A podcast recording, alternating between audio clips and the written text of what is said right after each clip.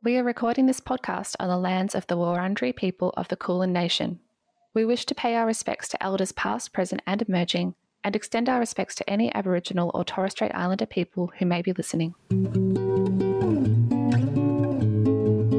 Hi, everybody. I'm Priscilla. And I'm Elise. Welcome to Novel Feelings, where two psychologists take a deep dive into fiction novels. And as usual, don't forget to keep up to date with us by subscribing on your favourite podcast app or following us via at novel underscore feelings on Instagram and Twitter. Following us on social media is actually kind of important, I would say, this time around. If you would like to keep up with us, because there may be some things in the works. There might be season three happening. Uh, yeah, we've taken a long break. Um, we have, yes. it's been a long time since we've posted any kind of audio review. We're still doing blog reviews and briefer reviews on our Instagram, but look, we've missed it. We've missed doing the full in depth reviews. And we have actually read or had, you know, quite a number of books on our TBR lists that have mental health content or have psychological issues and so on that we just want to talk about. So there might be some episodes incoming. Yeah, so our social is once again at novel underscore feelings on Instagram and Twitter. So maybe stay tuned.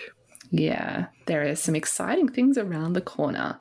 But today we are here for another interview, our third and most likely final one for 2022. The opportunity to interview another author came across our inbox recently, mm-hmm. and we were a bit excited by this one. Just a little bit. Today, we are interviewing Nina Kenwood, the author of It Sounded Better in My Head and the most recent Unnecessary Drama. Nina Kenwood is an award winning author living in Melbourne.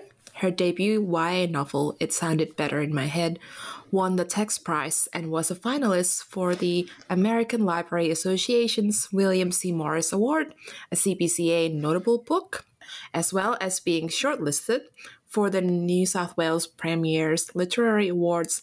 It's done well. It's done very well. it Sounded Better in My Head has been published in six languages and is optioned for film. That is news to me. That's exciting. Yeah, I found that on the website. It's a bit, um, some good news. But today we are focusing on Nina's newly released book called Unnecessary Drama. A bit about the book. So, 18 year old Brooke is the kind of friend who not only remembers everyone's birthdays, but also organizes the group present, pays for it, and politely chases others for their share. Relatable. Mm-hmm. She's the helper, the doer, the guarder of drinks, the minder of bags, the maker of spreadsheets. She's the responsible one who always follows the rules, and she plans to keep it that way during her first year of university. Her new share house is rules light, but no unnecessary drama means no fights, tension, or romance between housemates. When one of her housemates turns out to be Jesse, her high school nemesis, Brooke is nervously confident that she can handle it. They'll simply silently endure living together and stay out of each other's way. But it turns out Jesse isn't so easy to ignore. Ah, rom com. Love it. Yeah. Before we get started on the interview, just a disclaimer as always that we are trained psychologists, but this podcast should not be taken as direct therapeutic advice. Please consult a professional for more specific and tailored advice. The first half of this interview is spoiler free, but the second half contains, well, is it minor or is it like just spoilers in general? the second half contains spoilers for unnecessary drama as we dig into the mental health content and what happens in the second half in the book. Also, we'll just flag that this interview has been edited for length. And a couple of quick content notes. So please know that today we're talking about topics such as anxiety and catastrophizing, difficult family relationships and parental neglect, and a little bit about alcohol use and misuse. Yes, so let's get into it. So, Nina, thank you so much for joining us today. We're really looking forward to having a chat about unnecessary drama and asking all of the detailed questions about the mental health rep in this book. Thank you for having me. First off, how does it feel to be releasing your second novel? How does it compare to the first one? It's a lot it's a lot calmer. The first one, you're so well. I'm an extremely anxious person. I think you can probably tell that from my books. Yeah, the first, the first book that you, well, the, when I released my first book, I um, had just had my first child, like three months earlier. So I was in, um, I was sleep deprived. I was, you know, I had a new baby. I had all of those emotions going on. So it was a lot. I was just in a um, in a very overwhelmed place. And so that was a lot. So this this time the second book has felt a lot calmer but i think a lot of that is to do with not having not being completely sleep deprived and having a newborn. Yeah that's great. I'm glad you have a calmer experience this time around. Yeah. I imagine even without the experience of having the newborn there's probably that you know excitement and anxiety that can come out with having the first release too Exactly. It was because I had never published anything before. So it was like going from zero to 100 in terms of making yourself vulnerable to so many people through your work. And I had no idea what that would feel like to, you know, there's a lot of yourself, especially with my first book that, well, both books, there's a lot of my sort of stuff in there. But it's such a vulnerable feeling putting a book out into the world. Um, and I had no idea what to expect. So now I'm much more. Uh, uh, emotionally ready for that vulnerability. Yeah.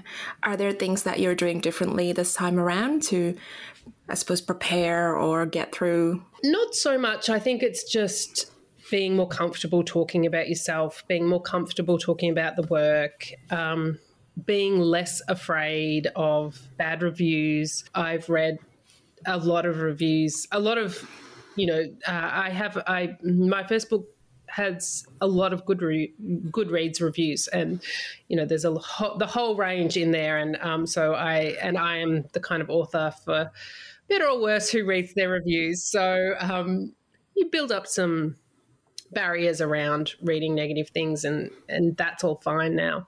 So I'm a lot more. Um, I'm a lot uh, stronger around the whole process. I feel a lot more. I know how to protect myself and where I need to protect myself. Yeah, that's great. Have you been reading the reviews of the new book? Yes. Yep. Yep. I, re- mm. I read all the reviews, which is, you know what? I think anyone that takes the time to read your book and write about it, there's that's that's meaningful. That's it's hard for me to really get mad at a bad review, especially a Goodreads review where it's like they're not being paid. They have read the book off their, you know, own. They've bought the book. They've read the book. I'm just grateful to have people engaging with the work. Really. Yeah, I think it's also just an important reminder to people on Goodreads that sometimes the author does read your review. So uh, kindness goes a long way. Yeah. yeah. Well, but you know, it's not an author space, it's a reader space. And I respect that. And I would never respond to any review. And uh, it is interesting. I, I kind of love seeing what people respond to. And even if it's a negative response, it's interesting to see what people think and where you know what what works, what doesn't, and often it's the same mm-hmm. thing. Someone will love and someone will hate. So you're never going to please anyone. Well, as we know in the words of Taylor Swift, hate is going to hate, hate, hate, hate, hate.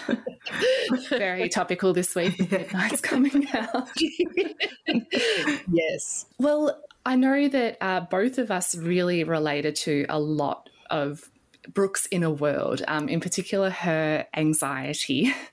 Um, she was a very strong protagonist and one that I'm sure a lot of readers are going to you know, be able to step into the shoes of very easily.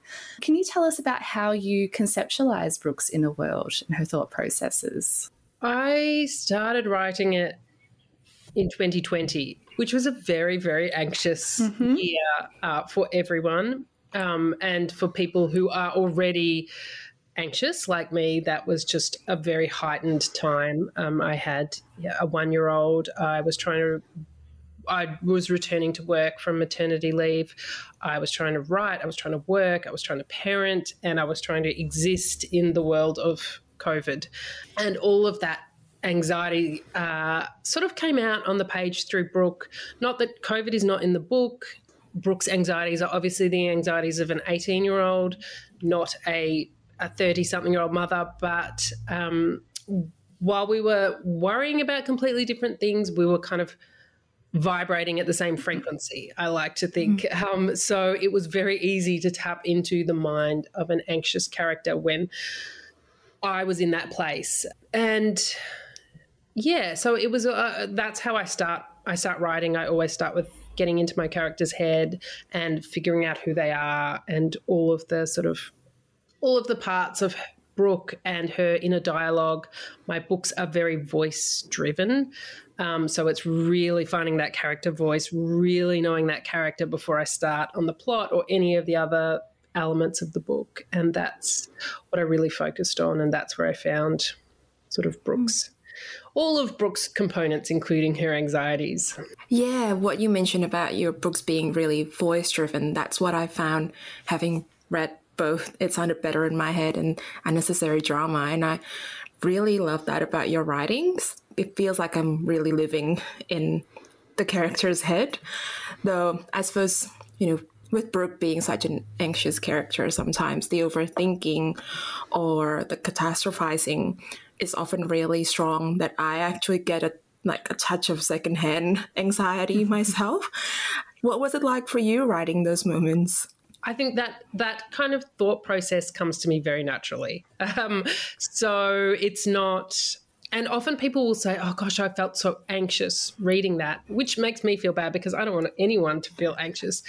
Um, and and it often surprises me because sometimes her thought processes are such a natural part of my own thought processes. I don't even register it as as making it uh, you anxious.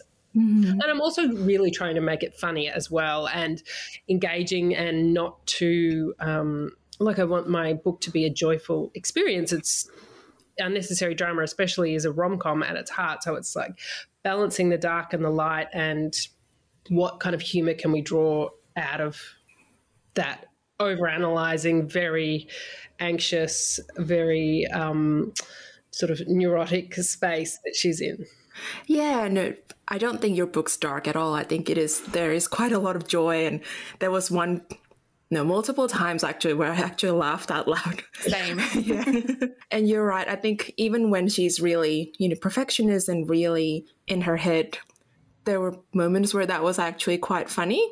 Like her, I think there was one stage where she was talking about binders or like sitting in front of the TV with all the color coded post-it notes or something like that. And I was like, that's my like ideal Friday night as well. I would like to be doing that. yeah, the um, relatability is big on. I, I, want yes, people to feel seen and to relate to her, um, and and to I guess understand her and where that all of her anxieties are coming from. Mm. I know personally the elements of Brooke's anxiety that I really related to were the sort of performative and perfectionistic side of things. So, you know, being the high achiever, being the sort of person who's really holds themselves to a high standard and is really pushing for more and more and more. And also the mum friend side of things. That was something I related to a lot as well, being seen as the responsible one and the caring one. But, uh, uh, you know, where that comes from is often not a very healthy space. So I think I really appreciated that and seeing you know, seeing where Brooke's anxiety was coming from with her family situation too was something that I thought was, yeah, really well done. Thank you. Yes. You see a lot of um, firstborn, older sister uh, who have to take on that responsible role but in i wanted to explore the idea of being the younger sister and feeling like you have to look after the old your older sibling and that kind of dynamic which is a different one again and yeah, to explore that feeling of responsibility and worrying about wanting to be in control all, all the time and worrying about not being able to control the out of mm. control people in your life i guess absolutely yeah. and it kind of it made me think of the term high functioning anxiety which is not you know a, a, clinical term it's not a diagnosis that we would give as psychologists or anything along those lines but that idea that someone's inner world can be really, really intense and difficult to manage and has a lot of impacts. But on the surface, they might seem to be doing okay. They might have their quirks, they might have elements of their personality that seem grating or frustrating at times. But, you know, they can still make it to work or to uni or so on. They can still have some friendships. They can still get, you know, do their housework and get through their day to day life. But inner turmoil, a lot of inner turmoil is going yes. on. And, and sometimes that anxiety is actually driving, like, is driving the achievement. So you look like you are such a high achiever and you are so productive, um, but it's because you're afraid to not be. A kind of worst case scenario planning, yes. I think. Yeah, yeah, really appreciated seeing that in Brooke. And I know for me, it really it felt reading Brooke's dialogue felt a bit like stepping into my 18 or 19 year old self a little bit at times um, not just for the the sort of anxiety thoughts and that transition but also just the share house living situation. So, as someone who has lived in her fair share of really shitty share houses over time, there are a few elements that really could have come from my own stories. So, things like being uncomfortable with how housemates have organized the dishes and thinking they were illogical the way things have been put away and that causing conflict um, being the only sober one at a house party and having to look after everyone else and even finding a mouse in my room. That happened once. That was not a fun time and had to um, oh, bring in my housemate's cat to try to at least get it in a corner so we could get it out of the room. I was just wondering if any of these were inspired by real life events. Yes, definitely. As well as my own experience and and sort of you know, throughout my whole 20s, seeing friends in share houses as well. I've sort of collected a lot of stories and experiences over time.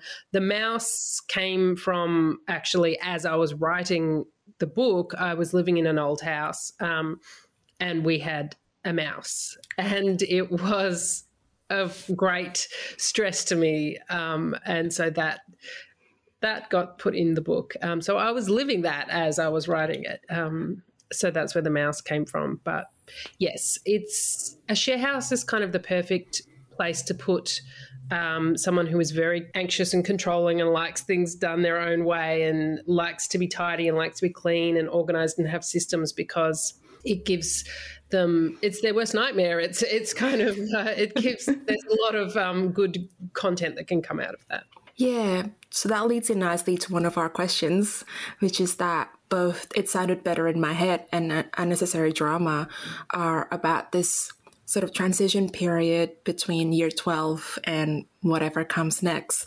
I was wondering what draws you to this time period in particular in a character's life. Um, I just really like exploring that that time where you are you're suddenly an adult, but you don't feel like an adult at all, and school is behind you, and it feels like you've got the whole rest of your life sort of coming at you and you it it's it's an exciting time to explore as a writer because there's so much um, there's so much turmoil there's so much hope um, for what life is going to be after you finish school and uncertainty and I just think it's a really interesting time to be 18 and still still a teenager, but wanting that independence um, and and finding it and struggling with it. And that's sort of where my I think that's where the voice when I'm writing, the voice has naturally fallen into someone of that age um, dealing with that experience. Yeah, lovely. No, I really enjoy reading about that experience as well because I think both books have, in quite a different way from Elise's experience, I suppose. I don't have this shared house experience, but I was an international student, so moving here at 18 was quite a big change. Even though Brooke's experience is not the same, there's all of that you know, figuring out what uni is like, not wanting to be late and trying to make friends. And the idea of the sort of friendships transitioning to, I, I appreciated, um, you know, how her high school friends maybe are just not you know, kind of going into the next period of her life and yes. finding finding her. It's probably not quite found family, but just you know, finding the next group of friends yeah. who might be in the similar life stage. I, I, think was really nice to see. Yes, finding where you fit in and who you fit in with, and yeah, how are you bringing any friendships along, or are you not? And all of that is such a big, challenging time when you start uni, um, and it's yes, it's fun to explore. Definitely, I do find it hilarious who she he does end up connecting with from high school, but I'll yes. keep that from for later. Maybe for the uh, spoiler question, yeah. we can we can touch on that. but I, I did want to talk as well a little bit about uh, her relationship with Jesse. You know, we'll and we know it's a rom com, so it's not a full spoiler to say who she, you know, what that trajectory is like. But before we go into sort of details about their relationship development through the book, I wanted to ask about uh, Jesse's background. Um, so, you know, his feelings about his place and his family is really quite heartbreaking to see mm. and an interesting contrast to Brooke, who is quite secure in her belonging at home, obviously with her own challenges with her family. Uh, but can you talk a little bit about Jesse's backstory and how um, how you developed his character? Yeah, I wanted him for him to feel like he is never belonging. That was sort of the core of what was going on with him. Um, his background is that his parents had him. They they got divorced, both got remarried, and both had kids with their new partners. And so he is left feeling like uh, he's sort of the mistake child, the child that came out of the marriage that didn't work, and now they both have these happy other families, and he's just always moving between the two households, fitting in around everyone else, and never quite belonging. And so he's got this sense hanging over him that he he doesn't belong and he's looking for somewhere that he belongs. And that's kind of his journey in the book. Um, and that sort of speaks, that sort of, there's an incident between Brooke and Jesse in high school. And that a lot of that is driven about from him having just come to the school and wanting to feel like he belongs there. Um, and that's yes his journey and finding a place in the share house that he finally feels comfortable after having that feeling with his parents and he feels like he can't communicate to them because they just fall into these old patterns of fighting and yeah that was that was the journey i wanted to explore with him um, which i felt was an interesting story for him and it made sense for his character and i enjoyed kind of it's not enjoyed is probably the wrong word, but that was it was what I wanted to explore with him and family and his dynamics and how they interacted with Brooke and her dynamics. I really love his his character, I suppose, because he's he's a lovely guy, um, but it, he comes from this such this heartbreaking background as well.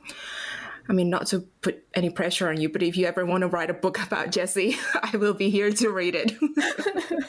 Pretty cool time. yeah. I mean, that's kind of the challenge when you're writing, I guess. The the book has the romantic trope of enemies to lovers. Sort of, um, they've had this falling. Brooke and Jesse have had this falling out in high school, and they're now living together, and um, they are not friends. And so you you have to with within that you still need to make him a really lovable guy who is that you want them to be together and you want the reader to fall in love with him along with Brooke. So it's the balancing act of he has betrayed her. He's not perfect, but he's still you need to understand him and fall in love with him as the reader. Mm, yeah, enemies to lovers is Elise's favorite trope, whereas it doesn't always it doesn't always work for me. But in this case, when we find out about the incident, I was like, oh no. But then he watched Vampire Diaries with her and was like being quite lovely about you know all of it, and like it was, yeah. I got on board pretty quickly. I, I, I, don't. I don't love enemies to lovers as a blanket rule. Okay, I just think when it's done well, it's one of the most satisfying tropes to have. So. And enemies a loose term when you say yeah. lovers. If you're yeah. talking about a fantasy book, it could mean like literal yeah. enemy that has killed your friend's enemy. Um, yeah. whereas in this context, it's someone who has betrayed you in high school, and but you know that kind of wound can stay with you forever. Mm. Um, well, it's quite formative for Brooke as well, and Absolutely. you know, feeding mm. into her lot a lot of her anxieties and worries about how other people perceive her and whether she's capable of being loved and all of these you know nasty thoughts that go through our brains at times so mm-hmm. yeah such a formative experience for her no mm. wonder she held on to that resentment for many years to come Yes, and you know she's a grudge holder, so she held onto her grudge. but I am glad that we got to see Jesse's perspective of it too. Um, not to go into the spoilers too much as well, but I, I felt that you know we could understand his actions mm-hmm. without mm-hmm. thinking it was okay. That's where, as an author, you I'm trying to get to of, and it is hard. It's hard to get that balance right. I actually rewrote that backstory between them a few times because. I, it, it, was so crucial to get it exactly right and hit the exact right emotional notes for them both. Um, and even though it's just one sort of one chapter, one scene, if it wasn't right, the whole book kind of could fall apart. So yeah, yeah, I, we think you did a great job. Because like, yeah, on I could really feel the hurt that Brooke was feeling, but I also, as you said, really understood where Jesse was coming from with all of that. Before we move on into the spoilers questions, do you have any author or book recommendations to share with our listeners? In terms of YA books that I've read this year, um, I really love The Museum of Broken Things by Lauren Draper, uh, which is a really beautiful, um, it's kind of your classic YA, uh, which is set in a small town, dealing with friendships and romance and grief, and there's a mystery, and it's just such a beautiful book. I also recently read. Um, in terms of nonfiction, I read a book called Wild Things by Sally Rippin, which is about um, it's I think the subtitle is called um, "How We Learn to Read and What Happens If We Don't," and it's about her journey with her son, his difficulties with reading, and how that kind of in the early years of his schooling and mm. the impact it had over his entire sort of schooling life, and what reading, learning to read, and um, everything about reading and how we learn to read, and it's not always as easy as we think. And it was just a fascinating book. And Sally is a brilliant um, children's book author who, yeah, has written this fascinating sort of nonfiction slash memoir. Wonderful. Yeah. Thank you for the recommendations. Um, I know Lauren Draper's book has been on my radar as well for a little while, so that's just adding adding to the rationale to to read that one soon. I think it's, it's such a beautiful book. Excellent. Well, look, in that case, we might uh, transition to some of our more spoil more spoilery questions.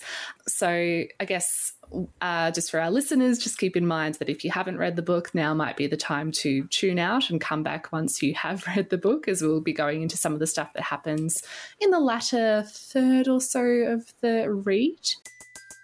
Everybody in your crew identifies as either Big Mac Burger, McNuggets, or McCrispy Sandwich but you're the filet fish sandwich all day. That crispy fish, that savory tartar sauce, that melty cheese, that pillowy bun. Yeah, you get it every time. And if you love the filet of fish, right now you can catch two of the classics you love for just $6. Limited time only. Price and participation may vary. Cannot be combined with any other offer. Single item at regular price. Ba da ba ba ba. Swimsuit? Check. Sunscreen? Check. Phone charger? Check. Don't forget to pack the 5 Hour Energy. It fits great in a pocket or carry on, and the alert feeling will help you arrive ready for anything. Now get 20% off when you use code 5HE Travel at 5hourenergy.com. Expires April 30th. One time use only, not valid with other discounts. Remember, visit 5hourenergy.com and use code 5HE Travel to save 20%.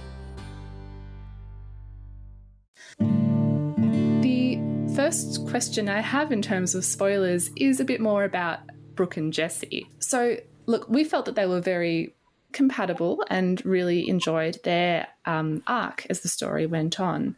I'm wondering about uh, how you approached their relationship arc, if you can shed some light into their you know trajectory as their relationship develops over the book vampire diaries and all i say it's enemies to lovers but it's actually friends to enemies to friends to lovers. And that's the kind of journey that they go on. So they have this instant friendship connection in high school, and then that all falls apart. Then they don't talk, but they both sort of think of each other still. She's holding onto this grudge, still very hurt. and then I wanted to build, I had to, you know, build them reconnecting. And Brooke did never wanted to be vulnerable in front of him. So, of course, I have to make her continually be vulnerable. um, so, they have the, the, the, the, bonding incident is when he helps her when she um, has the uh, burst ovarian cyst uh, while she's out running, and he's there and he takes her to the emergency room and that's when they bond. Was it sis- situation? um, so that was sort of the that was the big turning point in their relationship, uh, and I knew I, I knew I needed something fairly large, like a, a situation where Brooke is vulnerable and doesn't want to be, and he helps her out um, in a way that really resonates with her. And from there, they build into a friendship where they're spending time together and he's watching the vampire diaries with her. And that's just because i personally you know watching tv shows together is a big part of what my partner and i did when we were um, sort of early in our relationship. Um, and it's just a very i think enjoyable couple bonding experience. Um, so yes they bond and then you have the fun trope of fake dating that I just sort of yes. when Jesse steps in and um, pretends to be her boyfriend when Tristan, her ex, comes into the story. And you know, I love, I do love the fake dating trope, and it just, I was never planning on having it in the book, but suddenly it all kind of fit together because um, I knew I wanted them to kiss without them being together, and of course, you need to come up with a kind of convoluted reason for that to happen. um, but I needed it to recreate what happened in high school and then for all like hmm. I needed Brooke to face her worst fear, which is that happening again. And that's that so that's sort of what that whole scene is about, as well as lovely romantic tension. Um, it's about, you know, Brooke having to relive the moment again and feeling like he's betrayed me again. Mm. Bringing back all of those feelings once more. Her worst fear. Yeah. And, and after all this, she can't trust him. And all of her trust issues and everything sort of that has created that. And she can't trust her, you know, it's all come from she's never trusted her dad. And so it's all there, brought to the surface. And she's left feeling very unhinged about the whole thing. And then I throw in her sister who brings chaos because in that third act I wanted I needed some chaos to be brought in, something to to blow open the story. And so Lauren comes in and that sort of brings everything to a head and the journey is really yeah, about Brooke. Can she trust Jesse? Can she trust her feelings, his feelings for her? All of the worst case scenarios that she sort of approaches everything in life thinking about like this is all going to go wrong and his kind of gentle bringing her back around on things and um, accepting who she is and just trying to build a really lovely relationship there between them. Mm. It's lovely that he is a calming presence, but you've avoided that that horrible trope of you know love will cure you kind of thing. Yeah, like yeah, he, she's still who she is, maybe a little bit. You know, she breathes a little bit more, but she's still, you know, she still likes to organize and she still has the yes. catastrophizing tendencies. He's just kind of there to anchor her mm. a little mm. bit sometimes. That's exactly right. Yes. He's there to anchor her, is the perfect way of putting it. Yeah. yeah. One thing I really dislike is this idea of, you know, you can't be with someone else until you're whole yourself, until you're, you know, fixed or perfect or cured or anything along those lines. So it was, yeah, I just found it really nice to see that he still loved her for who she was. That's right. That's exactly right. And she, she grew like there was character mm. growth as you said that wasn't the journey that she was on which is like a magic solution and changing her personality entirely and it was it was about her more about her getting to the point where she can be loved and accept love for who she is yeah now, this is a silly question, probably, but I'm so curious. That Vampire Diaries episode guide. Is that really how you watch it? Yes, that is. I'm glad you agree. Yes, that is my actual guide. If someone was like, "How should I watch the Vampire Diaries?" Yeah. that would be the guide I would give them, which is uh, start at the beginning, yeah. but the first season takes a while to warm up, and then yeah, you there's only certain episodes I'd be watching from the later seasons. That is my yeah. guide. Okay, because I used to watch the Vampire Diaries, but I was Team Stefan, and then as, soon, so, as soon as it turned into Team Damon, I was like, oh, do I really want to continue? But I might try that episode guide. I'll have to email you the exact episodes to watch from each season, but I'll adapt them for a Team Stefan person. I mean, thank you. That would be great.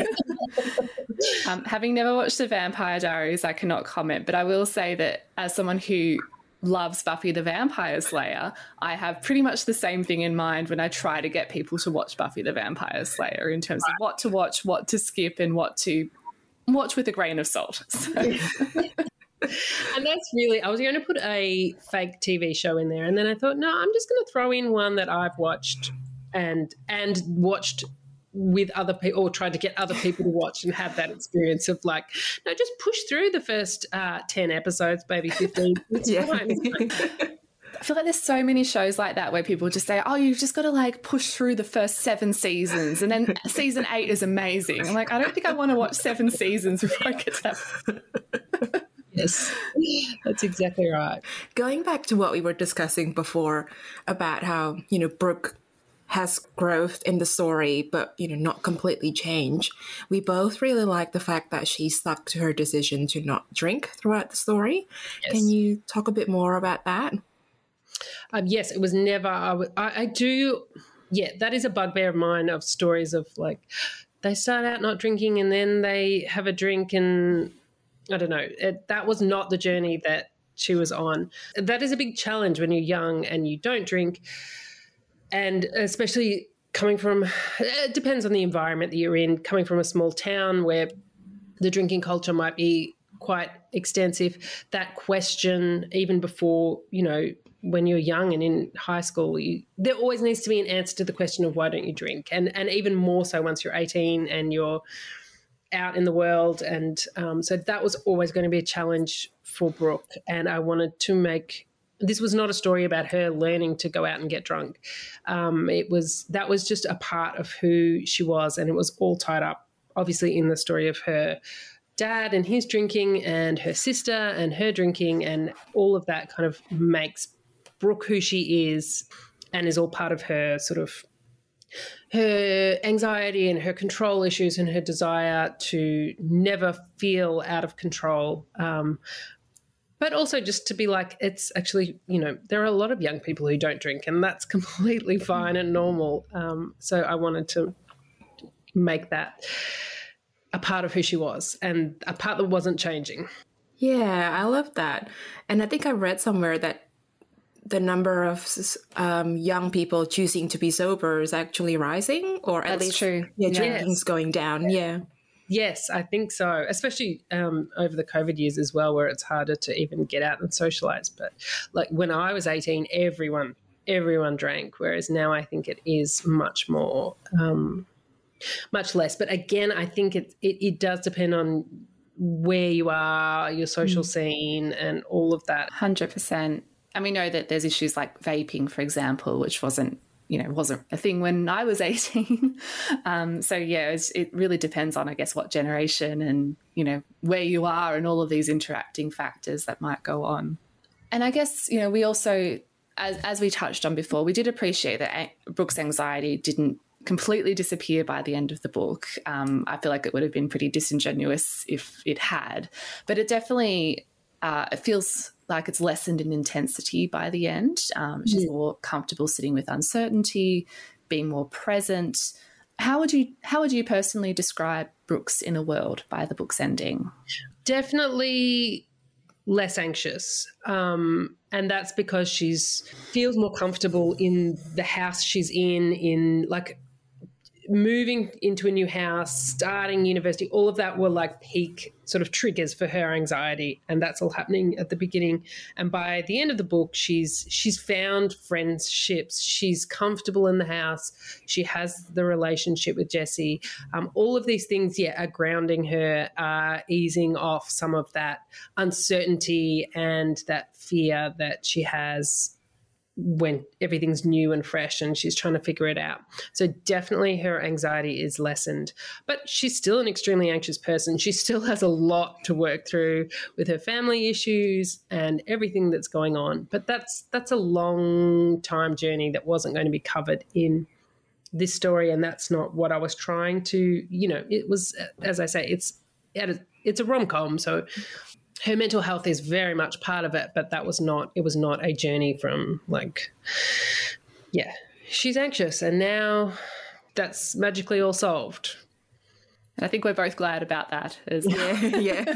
Because that's a trope that I personally really find frustrating as someone who mm. has lived experience of pretty significant anxiety and has also been in some long term, very healthy relationships and magically does not go away just because of that. Exactly. You don't have to solve it before you have the relationship, but the relationship won't solve it either. And those are the sort of the two. Yes. It can help, but it's not some yes. kind yeah. of cure for it. yeah. I feel like we should talk about Lauren. And maybe it's because I'm one of two sisters. I find what you said before was really interesting that it's so common for the eldest the eldest daughter or the eldest child to be that um, I was going to say controlling, but not that's not the best word. To be the one who's like organized and you know the mom friend, I suppose, and all that. It's very interesting to see that flip and to have that scene at the end where Lauren was saying, "Well, actually, I've been looking after you too. You just never saw it." So I thought that was really lovely. So, would you like to talk more about that uh, relationship? Yeah, I wanted originally well my first idea the book was going to be all about the sisters and then i changed it and no this and then i decided no it's all it's in melbourne and it's about uni and there's no sister. But lauren kept coming back. Um, and I, I, couldn't sort of um, and, and i wasn't even she was just going to be a small sort of she was never going to appear but then she came bursting through in that final act and so she kind of uh, worked her way in as a character, and which I'm so glad because she's such an. I think she's a really interesting character to write because you are just seeing her through Brooke's eyes all of the time, um, and it's not the most flattering uh, viewpoint. Well, Brooke obviously loves her, yeah. but um, and then when you do get that moment where they talk, um, and Lauren points out that she has looked after Brooke and yeah, I thought that was a really important sort of dynamic to show there are different ways of caring for each other. There are different ways of protecting each other, hmm. um, mm. and everyone's going to do it in their own way.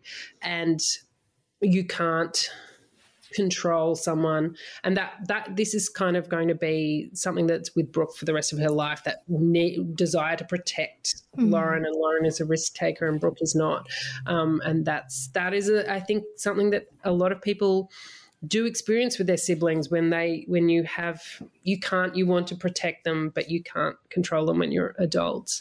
And, and it's a little bit drawn from well i am the younger sister i have an older sister. My older sister is not lauren i should although when i wrote my first book my sister read it and was like well where am i? All right make sure i'm in the next one. That was sort of i was like okay the next one's all going to be about um, but um, we do there is a little bit of the dynamic in that she was always sort of I, mm, I wouldn't say I was I was certainly never her protector, but we did have a different dynamic to that traditional, um, you know, the older type A protector. That was not our dynamic, and so I guess that's a little bit what I explored here. Again, emphasizing that she is not yeah.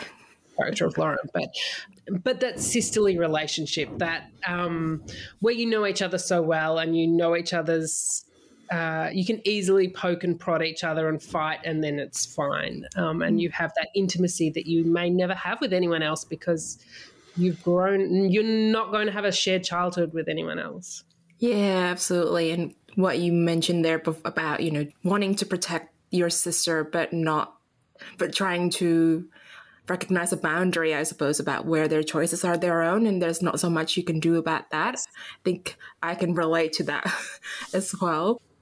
I seem to go on a tangents a lot, but I should also say that karaoke scene, it's like, I don't, meltdown is not the word for it, but the kind of outburst that I have fantasized about before. it's just like in those moments when you're really angry at someone, you just want to like make a scene and storm off. We're gonna make a scene, yes. Yeah. And and and in Brooke's head, she like thinks she looks fantastic storming off, but then of course, if you're the person watching them, you're just probably yeah. embarrassed for them. yeah, and the whole aftermath of her going, "Oh, my jacket's still in there." Yes. if I did that, that's what that would be what happened exactly. Yes. I'd probably leave my keys behind or something, just not be able to go home. And yeah, yeah. it's never quite as uh, glamorous as it might seem to no. to have no. that kind of outburst, is it? No. it's just so satisfying though when she did it. It was like, oh, it's, this is not pretty, but it's such a release. Yeah. Yes. And I needed to have that moment where Brooke was out of control. And, like, again, sort of that's her fear of just like making a scene and being out of control and. Mm. everything flooding out of her and not her not having you know her structure in place and then yeah and it was fine and she got through it yeah she did it was so yeah it was really good definitely demonstrates that we all have these, you know, moments that might be embarrassing but are probably quite cathartic and yes. have their benefits even if they don't go according to plan. And if you bottle everything inside for too long, it will find a way out. Yeah. 100%. and I wanted to ask as well um, did you ever consider depicting Brooke start sort of actively addressing her anxiety within the timeline of the book? So, for example, going to a counselor or a psychologist or doing self help things because um, obviously she is trying to address her insom- insomnia at various mm-hmm. points in the mm. story. Mm. But I was wondering if that was something that came across your mind with anxiety more broadly too. I did have a I did have a counselor in mind at one point, but it just it didn't it didn't fit with the story and it didn't fit with where she was at. Um, so I didn't, but certainly she is someone who I see sort of having really good, helpful, healthy therapy in the future um, as she goes into her 20s. I also think, you know, when you're 18 and you're moving out and you, it's hard to recognize what your issues are and you know it takes a long time to get that self-awareness to go what what is this just me or is this something I can get help with or is is everyone like this or is everyone not and to learn because um, I think you quite you can be quite insular through high school in terms of your very sort of inward thinking and um, but not so self-aware of like maybe I have like maybe these are my issues. It takes a while to know what your issues are, I think, um, and then to get the appropriate help. So it felt like she was not there yet.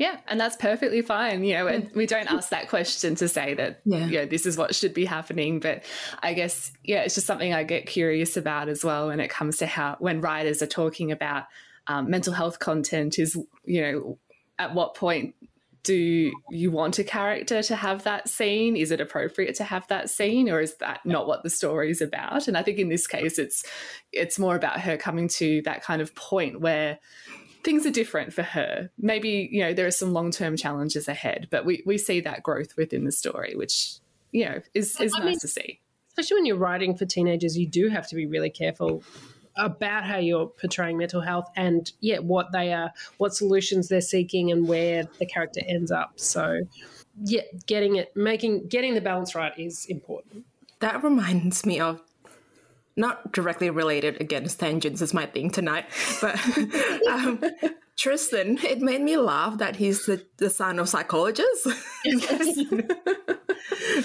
God what are our kids going to be like one day I don't know. like he's not a bad character no. as like you know. Like i loved tristan and found him endearing while also you know he was there to be some comedic relief yes. well. Yeah. oh, the poem. yeah. the cringe. yes. But I wanted him to sort of he is like her her ex and comedic relief, but also like they were well suited as friends and like there were parts of i wanted to kind of show like people can come back into your life and they can be someone else to you and actually maybe you work better that way and yeah so i don't like to have out and out villains in my books um, so that's what i try i try not to do well very few people are fully villains in real life as well again more suited to maybe fantasy and, and so yes. on yes. not so much in you know contemporary YA, in my opinion. Yeah, I love the comments about how you know Tristan was drinking red wine at a certain age, trying to be sophisticated, and probably really tries to be emotionally aware as well with all the things he did yes. for Brooke, but just didn't quite come across well, I suppose. That's exactly right. Yeah. All right. Well, look, Nina, I think that might be the end of our questions for tonight. Thank you so much. Thank you. It's been such a joy to have you on the show. And, you know, I always always appreciate it when an, we can sit down with an author and just talk about spoilers as well because how often do we get to do that yes this has been such a fun interview thank you oh, we're glad you enjoyed it as well but i will make a confession we were at Leanne Hall's release of The Gaps. Yeah. And I was like, that's Nina Kenwood. I should go say hi. I should say how much I love the book. And I was like creeping from across the room. And I was like, uh, no, I don't know, like how I don't know how to come across not weird about this. so I'm glad I got to say it tonight. oh, thank you. And uh, that is hilarious. And also absolutely would not have been weird. Okay. I would have but okay. next time. I'm so glad we got to talk, and this has been such a fun interview. And that wraps up our interview. So, on our website, some of the resources that we will link to include resources around recognizing and coping with anxiety, Nina's website and social media accounts, and the two books that she recommends.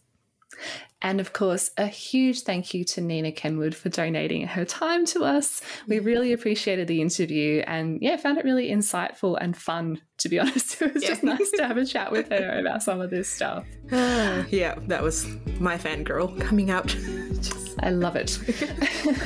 anyway, that wraps us up for today. So please remember to subscribe and follow to keep up to date with us and to know when our new episodes are posted. Hashtag season three is coming. Hashtag, or is it? I don't know. It's we, coming. We Something's happening. Yeah. Something's happening. um, just a reminder, of course, our website is novelfeelings.com. Please leave us a review on Apple Podcasts, Spotify, or wherever you get your podcasts. And you're also welcome to follow us on social media. You're also welcome to follow me on Instagram uh, at paved with books with an extra S. Uh, I don't know the state of my Instagram at the moment. it, it's been alive. I just need to update it for consistency. hey, it's still alive as far as I'm concerned. There's still Thank stuff happening over at Paved with Books. Thank you. Thank you so much for listening, everybody. Stay tuned. There's exciting stuff in the works. We hope to see you soon. All right. Bye, everyone. Bye.